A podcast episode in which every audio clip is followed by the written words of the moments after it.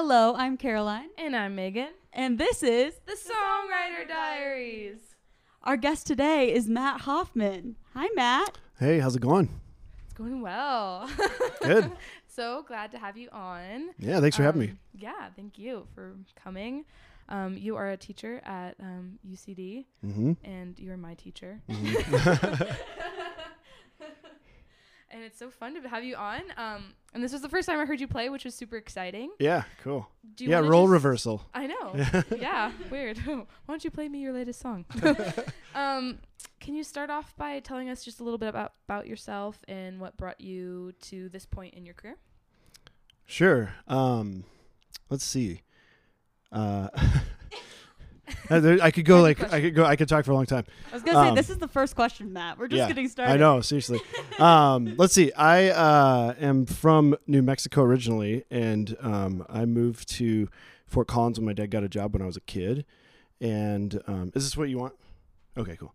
And um, No, you're doing a horrible job. like wh- like as a kid, um, I uh, I was in music and stuff, and in uh, middle school, I sang in choir and did like band and orchestra and all that stuff. And then I did that all the way through high school. Um, took lessons, took drum lessons, piano lessons, stuff like that. And then um, in college, I studied composition at UC Boulder, uh, and then uh, did a graduate degree at Indiana in music theory. And then kind of decided that I was reading too many articles and not playing enough instruments and making making enough art, you know. So I um, just came back here to Denver and started writing songs and formed a band called Strange Americans in 2009, and then um, have been doing that for about 10 years, and have a solo project called New Mexican after my Oh, upbringing. wow. That's And awesome. then yeah, so that's kind of where I am now, and I teach. I teach and play basically. That's my Awesome. living. Yes. Yeah. Doesn't sound like a bad living. That's pretty good. Yeah, I it's it's been a long time coming. It's not like I also have a biology degree, so I did a lot of work in that What? field for a while. yeah, and That's uh, casual. that's that's like uh, I'm gonna go get a job, and then I'm just gonna do that. And f- my path in the music business has been much different than that. It's uh, obviously more like self-employed work, contracted work, um, finding work, and Yep. uh, doing that kind of thing. You know, so uh, it's a lot less stable, a lot more fun. Um, but yeah, it's uh, it's slowly gotten to this point now where I feel like sort of, sort of comfortable and like, you know, respectable being a dad and uh, having this job like be a real thing. So it's cool. Yeah. Yeah. yeah. Awesome. Very cool. Do you just have the one little little kid? Yeah, I have a, a two and a half year old daughter, Amelia. Mm, yep, I've seen pictures. She's Yeah. really cute. Yeah, thank you. I'll let her know. so, do you have a consistent songwriting process that you go to? Uh, not really. Um, probably like a lot of writers, I have things that I lean on or habits that I have. I always tell people, like my students, and uh, in my classes and my one-on-ones, I'm like, it's great to be able to come at a song from all angles, whether it's lyrics or melody or chord progression or your instrument. But I typically fall back on acoustic guitar. You Mm. know, I kind of Mhm. start there. Uh, but it's also been a while since I've really written a complete song. Um, I've been putting out material pretty consistently over the last, well, 10 years, but even in the last three or four years, I put out like a record or a, a some kind of release every year. But that's all old material. So I'm kind of going back to that creative cycle now, and I'm trying to be more disciplined in. I really want to focus on um, melody. That's really important to me. And so, to me, if you're starting with a guitar, um, the melody really is secondary to that idea. Um, and so, no matter what, you start with something sort of secondary. And if you can, it's all got to work together, right, in, in the end. But Right. um, I think melody is just so important that I really want to try to start there. Melody and lyrics for me. Um, start there and then come to the arrangement uh, after that. Hmm. Interesting. Yeah, I always start with lyrics, mainly Cool. because I'm Yeah. horrible with chord progressions. But I think it's so important to be able to like sing back your lyrics and sing back the melody to yourself, and that'll make it a catchy song. Yeah. I teach this thing in one of my classes. Um, there's this, so apparently Stephen Sondheim um, has this test for his good melodies. Like if he can, he, he like lies on his bed on his back, and if he can sing the melody and it stands alone, then he's he'll use it. And if it doesn't, then he won't. And so I always challenge people to say, okay, just go sing your song. Is it relying on your guitar playing or is it relying on your band or whatever? And maybe it is, maybe it's not, but it's a good good test, you know, to just see if the melody stands alone. Hmm. Yeah, and I can almost like in the song that you played earlier that you all will hear in a little bit. Um, I can feel like you did that maybe because I can hear the melody in my head still. Oh yeah. Cool. Thanks. Yeah, yeah. Um, okay, so you're a professor at CU Denver, um, and you have so much knowledge to spread. Um, I'm curious to know something you've learned about songwriting through teaching and interacting with your students. Yeah, I think maybe it's because I'm, you know, I'm sort of starting a family now too, but um, I definitely am way more open minded now to uh, collaborations, ideas coming from different people, ideas coming from myself even that I used to maybe say, oh, it's too pop or it's too not genre specific to me or whatever. I feel like I'm way more open to things now, and I don't know if that's just from like I I net, I don't listen to hip hop or like newer genres that that the kids are listening to these days. um, but uh, now I feel like I welcome everything, and maybe that's sort of a, a byproduct of you know being in a uh, a school where there's a lot of young musicians. Definitely. I feel like I've even gotten that influence just from my peers. Yeah, and listening totally. to their music and get exploring new genres. Mm-hmm. And even like with Megan, I never would have explored folk at all. Mm-hmm. Not my thing. Still kind of not my thing, but Mm, I'm turning her. and also like hip hop and rap and stuff. Obviously, don't do those things, but yeah. yeah, yeah. Um, what's the best advice you have that um for our listeners that are currently songwriters? You think? Uh, like a craft advice. Yeah. um, I mean, my biggest thing, I, I think there are two things I would say to that. Number one, in terms of process, I think it's really important that people have a flow. So if that means that you deliberately know I'm in this state of, of creating right now where I'm not being judgmental and I'm just getting pen on paper or uh, stuff to, to tape or demo or whatever. I'm just getting it out because I'm, I'm in this like discovery fun mode. I think you need to be aware of that and like nurture that and then the editing thing can come later. Um, Right. and along those lines i i personally like my buddy and i were watching my daughter and he has a puppy and we were totally overwhelmed this morning but my daughter was in her crib for like an hour and so we're like hey let's go like do stuff let's go do some music. And um, we just kind of came up with this idea and like i intentionally planned not to listen to it for a long time. You know i think people tend to be like let's write a song and like get it done and let's just like hammer it out and like push through and i kind of i used to do that but i, I don't really do that anymore. I kind of like i'm not going to listen to it.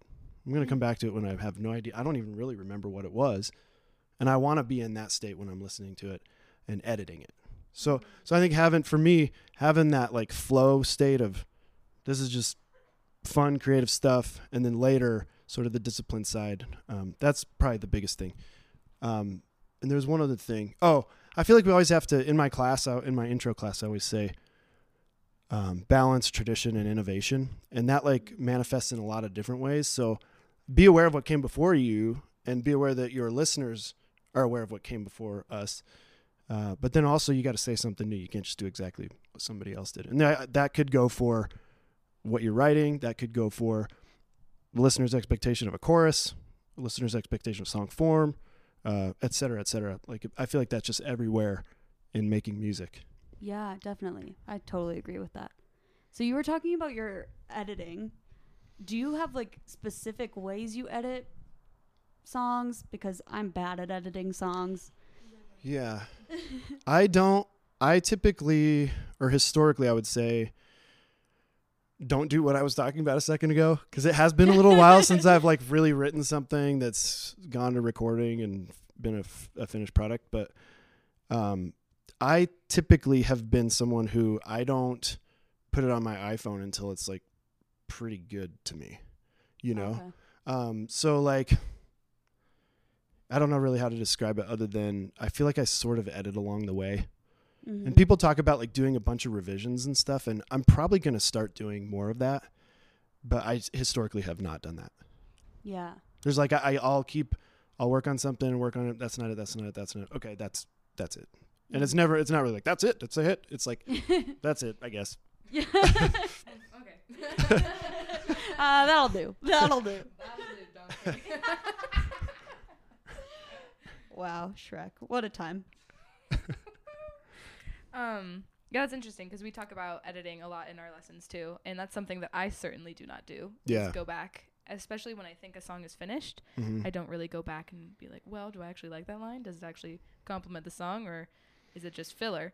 So that's something I want to work on. It's really hard because there's a lot of people think that there's something to be said for your first intuition, and I absolutely agree with that. Yeah. I think there's something like we're, we've all been doing music for a long time, and we like sort of have a sense of yeah, I think this is right or mm-hmm. uh, close enough or whatever. But there's also like a fatigue element of pushing through on a song, and like you're tired, and like I don't know how much time you guys have spent in the studio, but I mean even that's like, you know, we did a week in the stu- in the studio in Mhm. Texas, and we were remote, and we were not doing anything else, and we were just doing long days. It's like, dude, your ears, like you can't tell Yeah. you know so um it's hard because you i think that's why collaborations and like co-writing is so important to a lot of people and Yeah. like finding the right producer uh, who can who you trust and shares your aesthetic and your genre Um, I apologize. I live right Um, next to Spear. but so that you can you can really write and then you almost rest assured that that part of that editing process is in someone else's hands Mm-hmm. I think that's really important. And I, I've never really had like that relationship consistently with somebody, but I have a lot of friends who've been successful doing that. Yeah. Cool. Um, who are some of your favorite songwriters right now? And do you have any like specific musical influences? Hmm.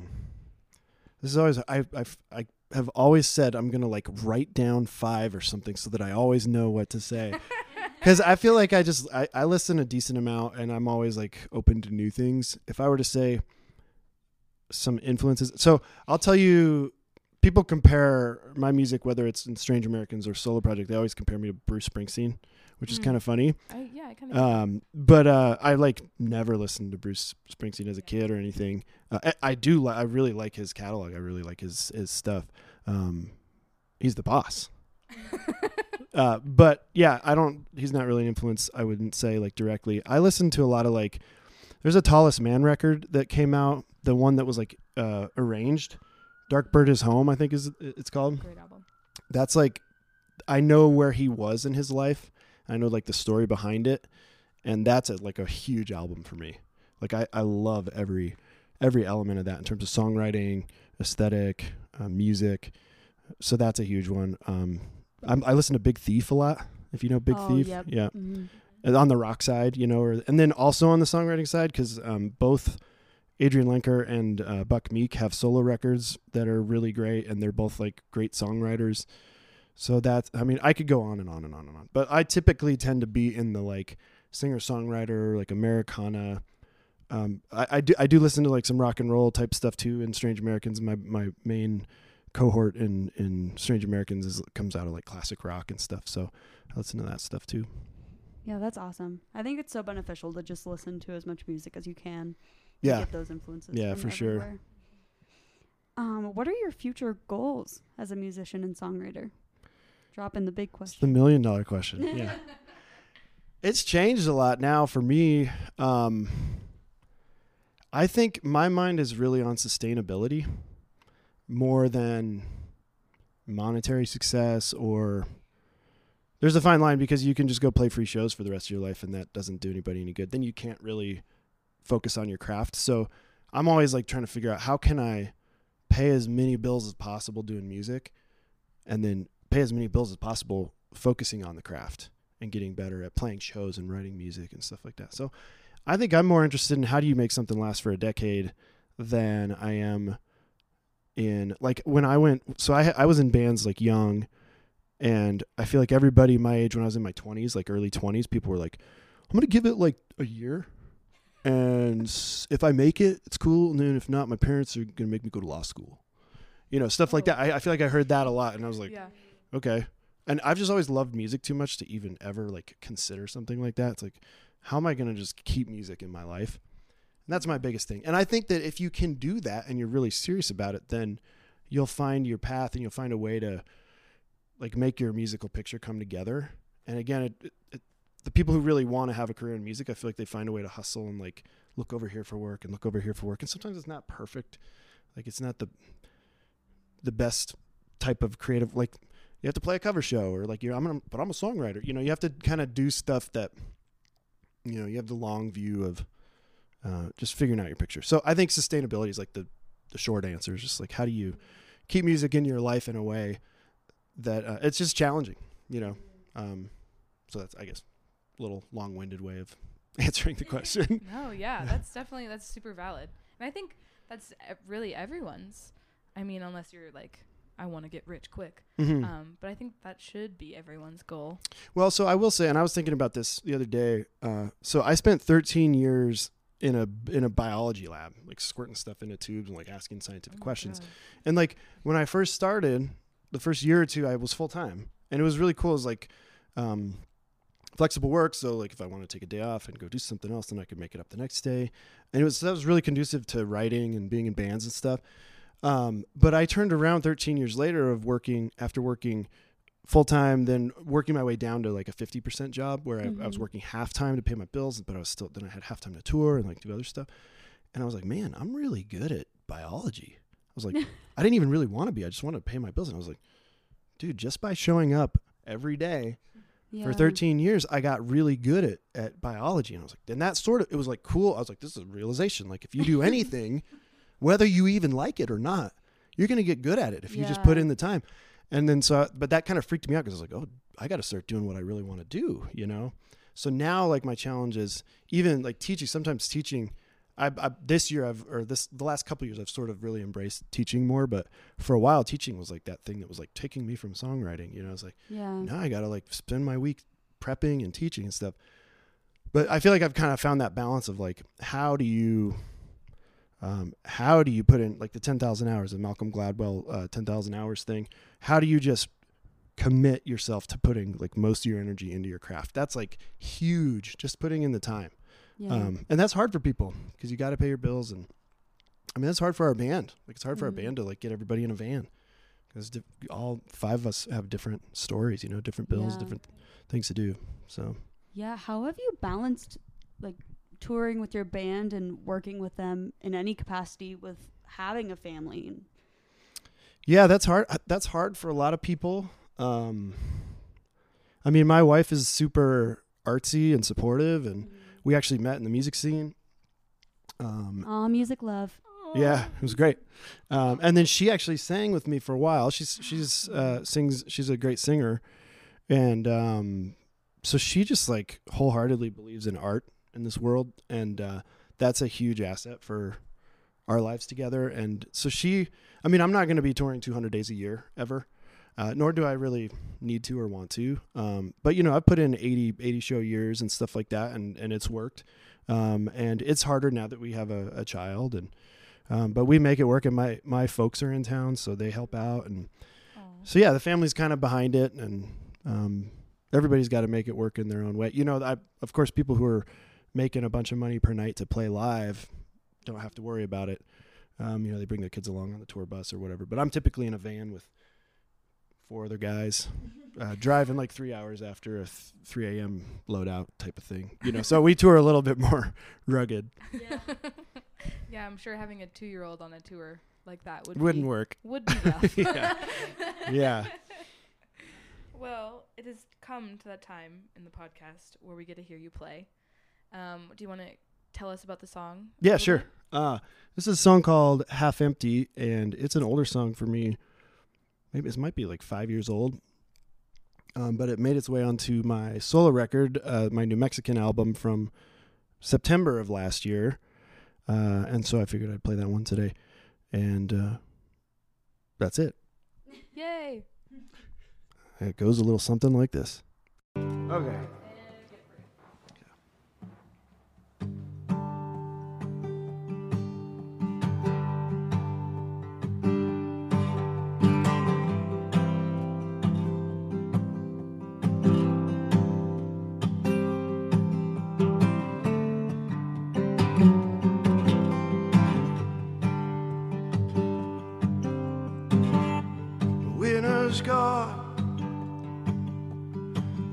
has got us holding on,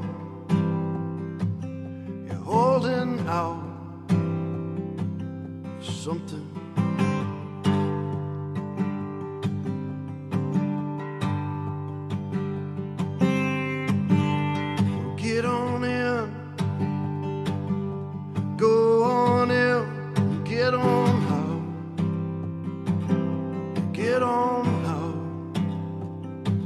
Get it over with.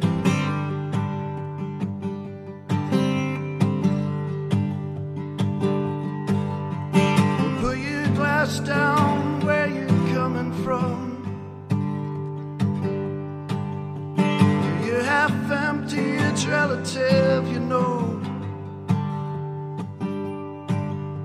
The parts of you that I don't trust, hesitating,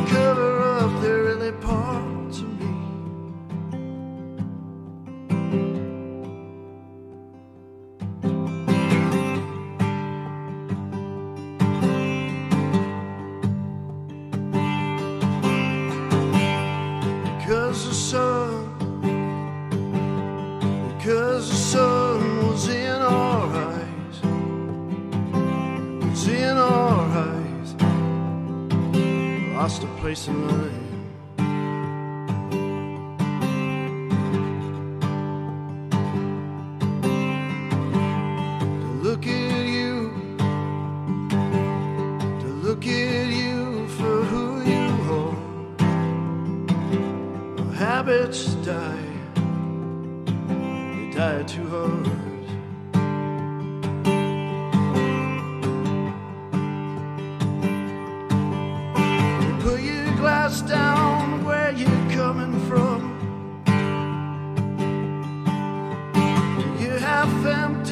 Relative, you know.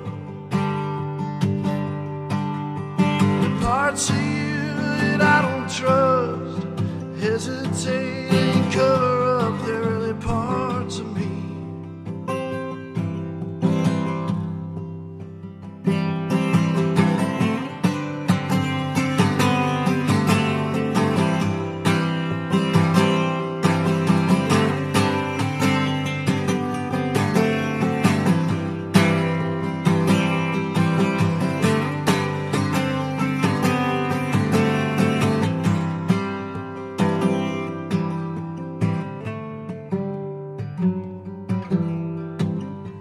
Moving close.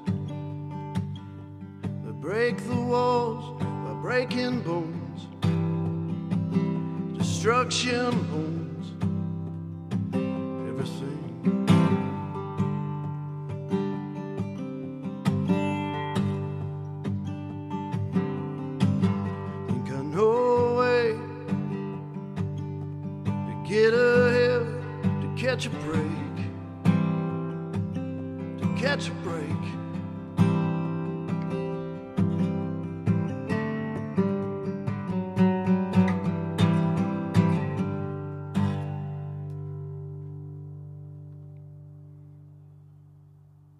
I love that song.